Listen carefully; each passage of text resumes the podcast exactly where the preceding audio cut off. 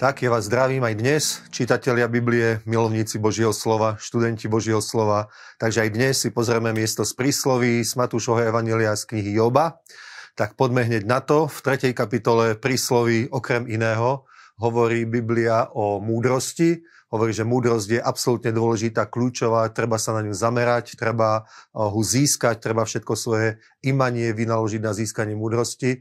A samozrejme, že Boh tým nemyslí v prvom rade to, čo chápeme my, že vzdelanie na nejakej dobrej univerzite, dobrej strednej škole, samozrejme, že aj to je pre náš život v dnešnej dobe dôležité, ale oveľa dôležitejšie je to, čo ty myslí Boh, že Božiu múdrosť, to znamená zjavenie, zjavenie globálne o Božom kráľovstve, pozrieť sa na veci všeobecne okolo seba z pohľadu Božej múdrosti. To je samozrejme aj bázeň Božia.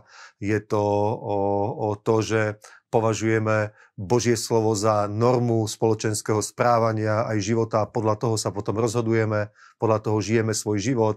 S Božou múdrosťou, s Božou bázňou sa púšťame aj do budovania svojej existencie, proste, ja neviem, do práce, podnikania, budovania rodiny. Všetko robíme na Božích princípoch, na základoch Božieho slova a to je to, čo hovorí kniha Jobova a začína to miesto, ktoré študujeme, 11. verš, že nepohrdaj kázňou pánovou, keď ťa kázni, pretože koho príjma za syna toho kázni. Takže niekedy, keď sa zoberieme Božím slovom, sú tam veci, ktoré nás moc netešia, môžu nás obviňovať, môžu nás proste usvedčovať z nejakého zlého postoja, zlého správania z hriechu a my sa nemáme proti tomu postaviť, ale múdrosť je práve to, zobrať proste Božie slovo ako normu, nie je zákonickým spôsobom, ale tak, že Boh nám chce dobre, je to Otec a robí to pre naše dobro, pre našu dobrú budúcnosť. Takže toto je dôležité. Druhé miesto, ktoré si prečítame, je v knihe Matúšovo Evanília v 19. kapitole, kde hovorí ten príbeh o bohatom mládencovi a to je úplne skvelé miesto. To je o tom, ako prišiel ten mladý muž za Ježišom a chcel sa stať jeho učeníkom, chcel obdržať väčší život, prišiel, že čo mám robiť, aby som získal väčší život. On mu hovorí, poznáš prikázania? On hovorí, áno, všetko zachoval od svojej mladosti. Ježiš mu povedal, že dobre robí, že to je správne, ale ešte mu treba, aby predal to, čo má, rozdal chudobným a nasledoval ho, pretože on videl, poznal diagnózu jeho života, že on je úplne zamilovaný do svojho majetku, je ním poviazaný a samozrejme je dobré vlastniť majetok, vlastniť peniaze, ale nemajú peniaze a majetok vlastniť nás. A toto práve od neho chcel Ježiš, aby bol ochotný dať na prvé miesto jeho, ísť za ním, nasledovať ho a v tomto prípade to bola podmienka, aby on proste sa zbavil svojho majetku. To neznamená, to nie je biblické učenie, nejaké františkánske, že my sa máme zbavovať svojho majetku.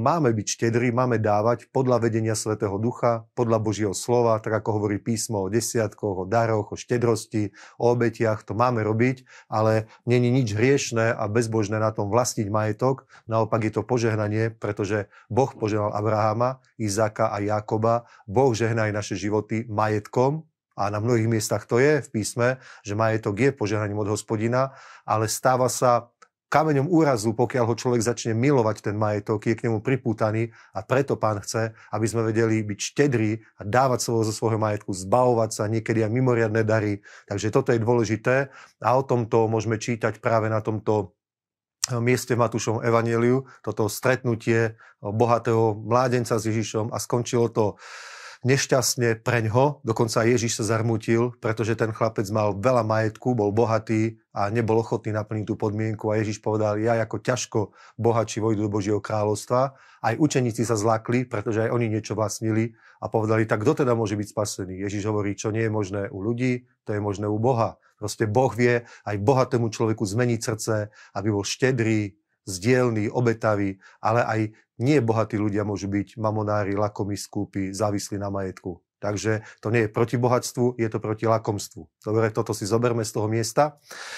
No a potom máme o, 8. kapitolu Joba a tam je o tých o, skvelých priateľoch Jobových, proste, ktorí o, o, hovorili, že on musí byť hriešnik, že jeho osud je určite dôsledok jeho hriechov, že keby bol naozaj spravodlivý, tak toto sa mu nemôže stať. Dobre, Boh videl, že je to hriešník, bezbožník, pokrytec, má nejaký skrytý hriech, preto na neho prišlo toto trápenie a vôbec nerozumeli tomu, že tam bol v pozadí ten konflikt diabla s Bohom, proste, že on obviňoval Boha proste z rôznych, z rôznych o, zlých vecí, zlých postojov a Job sa žiaľ stal centrom tohto zápasu, tohto boja a o, nemal problémy preto, že by bol bezbožný, nemal problémy preto, že by bol hriešnik, že by bol pokrytec, ale skrátka dostal sa do jedného duchovného konfliktu, kde sa ale ukázalo, že má svetú vieru, že má Boha na prvom mieste, že dôveruje za každých okolností pánovi. A preto je nám príkladom, že v každej situácii, za každých okolností my potrebujeme veriť Bohu,